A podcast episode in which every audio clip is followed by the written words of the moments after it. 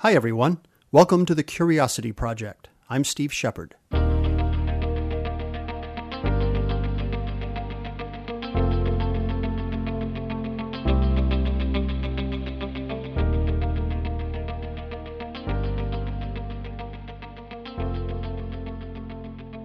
For this podcast, I'd like to ask your permission to geek out a bit just for the next few minutes, if you don't mind. I enjoy reading a lot about the front lines of what they call scientific discovery, that place where magic and myth become real, where what we just did is clear, but the answers to how we did it and what it means have not yet emerged from the mists of the discovery cycle. So here's an example. Our quest to deconstruct and understand what it is that makes a thinking complex creature, well, thinking and complex remains a mystery. At the macro level, you know, we have a tendency to dissect and examine things, and along the way, we develop an understanding of our chosen creature's complex internal organs, the endocrinology that they support, the biochemistry that runs the engine of life, the extraordinary natural engineering of muscles, nerves, glands, tendons, ligaments, skeleton, and skin. From that macro level, we descend beyond the reach of the unaided human eye. The compound microscope allows us to convert the invisible to the visible, its turret of lenses and an array of stains and lighting techniques revealing the stria of muscle fiber, the membranes that define cellular territory, and the presence of organelles within the membrane. Rotate the turret to change magnification, and we watch as organelles resolve into more elaborate structures, evidence of the division of labor that takes place at the cellular level. It's a production factory writ small. The cellular membrane, or the wall if this is a plant cell, encircles the facility, protecting the complex machinery inside. Mitochondria serve as its power plant. Golgi bodies package and transport proteins like a biological parcel service. Endoplasmic reticula process fats and proteins used for a variety of important intracellular functions. And inside the nucleus, the processes of survival and reproduction are juggled. The nucleus is the executive office of the cell. It unceasingly goes about its task of managing growth and survival through a pair of related activities called mitosis, the nuclear or chromosomal duplication process, and meiosis, the initial stages of cell division. The cells lend themselves to growth, tissue, and organ augmentation and are absolutely fundamental to the building of the body. Within the nucleus, we find the nucleolus, the cellular CEO, responsible for the creation of ribosomes, the generators of all important proteins within the cell. Now, at this point, we exhaust the capabilities of the light microscope and move on to an electron microscope, which lets us drill deeper into the inner workings of the organism's substructure. This is the mysterious stuff of biological magic, the place where the line between physics and biochemistry begins to disappear. Here we discover vanishingly small structures that are every bit as complicated as organs, striated muscle, and the exquisite elements of the skeletal sculpture. But the magic goes far deeper and far smaller. Consider the double helix of the DNA molecule. It looks like a twisted ladder. Its vertical arms are sugars and phosphates, while its rungs are base pairs, combinations of adenine, thymine, guanine, and cytosine, the critical building blocks of individuality. Adenine only combines with thymine, and guanine will only pair with cytosine. Each base is connected to a sugar and a phosphate molecule, and the combination is called a nucleotide. Three nucleotides, together known as a codon, make an amino acid, the Lego blocks of life on Earth. Long strings of these nucleotides, twisted into a fantastically beautiful gyre, make up the double helix of the DNA molecule and contain the blueprint for gene creation, which in turn guides the development and differentiation of every living thing on this planet. The molecule contains a massive amount of data. In a typical cell, the double helix is about three feet long. There's a fascinating corollary between biological science at its most basic level, the DNA double helix, and digital information technology. Consider this. If we look at every possible combination of DNA's base pairs, remembering that adenine, shown as A, only combines with thymine, T, and cytosine, C, with guanine, G, we end up with four combinations AT, TA, CG, and GC. Now, let's relate this to the world of the computer and the domain of digital data. By creating four unique base pairs, we can assign values to them that a computer might understand. The digital world relies on zeros and ones to encode the information it manages. Books, music, this podcast, photographs, Facebook posts, iTunes music, digital video, and so on. So let's assign unique binary values to our base pairs. So CG, let's say, represents 0, 0, while GC represents 0, 1. AT represents 1, 0, and TA represents 1, 1. So each combination is unique.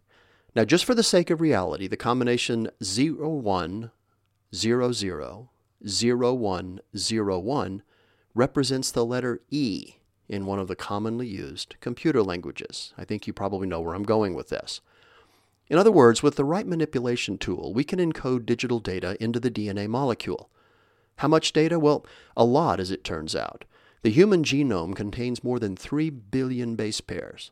If each pair represents two bits of data, a bit being either a 0 or a 1, and an individual character, a number, letter, or punctuation, is represented by 8 bits, a standard in the IT industry, then four base pairs can represent a character. That means that a single DNA molecule could be encoded to represent 375 million characters. Now, just to put that into perspective, the script for this podcast has about 10,000 characters.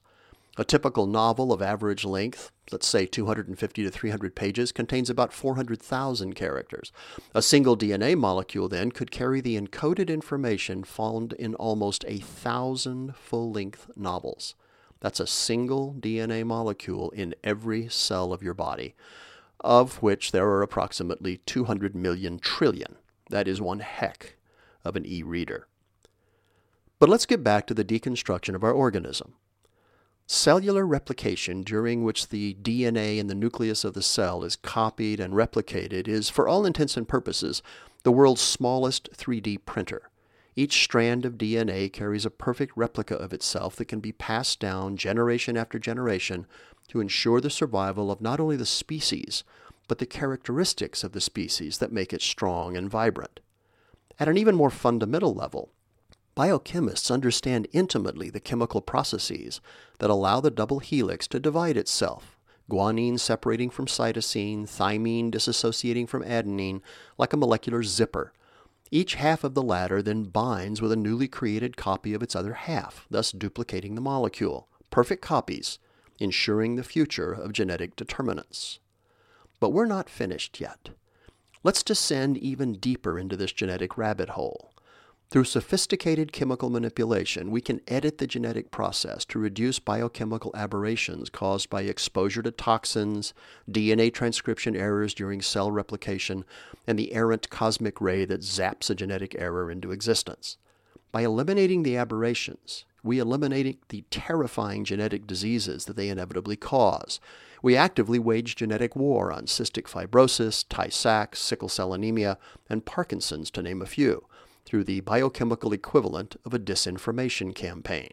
We change the genetic message, and the message changes the cellular outcome. It's the $6 million man, but no longer fictional. We have the technology. We can rebuild him. We can make him better. We started this journey with a thinking, living creature and we're now at the submicroscopic molecular level of fundamental chemistry and physics that powers the creation of the most primal elements of that ephemeral, poorly understood thing that we call life. So now, imagine the following. Already we create, as in we build, commercially viable nanostructures at the atomic level. We routinely create, for example, nanotubes made of a strange form of graphite called graphene. It's created in sheets that can be manipulated and formed into a variety of structures. And because it's many times stronger than steel, it has a very exciting commercial future. My point is simply that we have the ability to routinely operate at the atomic level. We build things by assembling atoms, individual atoms, into complex architectures. So let's imagine for just a moment a 3D printer with the ability to operate at the atomic level. With it, we print complex molecules from individual atoms. We then assemble those complicated molecules into even more complex structures connective, nervous, muscle, endocrine, epithelial, and mineralized tissues. From there, it wouldn't be much of a stretch to assemble our tissues into organs and systems for circulation, energy production, waste management, and communication, all carefully nestled within the protective confines of a 3D printed endoskeleton. And make no mistake, this isn't science fiction. This is full blown science. We've already 3D printed artificial joints with pain medication embedded in them that continuously seeps into the damaged tissue, not to mention fully functional kidneys and livers. That's right, we've printed them, and they work. Within our printed skull, we construct a three pound lump of reticulated gray and white pudding, the brain, neuron by neuron, synapse by synapse, and connect it to the newly braided spinal cord that runs up the channel of the spine. We print a liver and kidneys and thyroid and thalamus and hypothalamus and adrenals and pituitary, all fully functional, thanks to the extremely delicate touch and attention to detail that our printer is capable of. It creates nephrons and lobules and biliary trees and sphincters, all engineered down to the nanostructure level and all fully functional. We surround joints with ligament and tendon and integument, fill their spaces with hyaline cushions and synovial fluid, and print and attach long striated muscle bundles that support and stabilize the anatomical infrastructure. We print thick sheets of fat and thin layers of fascia that insulate and hold things together. And then we layer on a quilt of vascularized, innervated, pore covered, hairy skin. Our organism is complete. But is it alive? I'm Steve Shepard, hopefully making you think just a bit differently.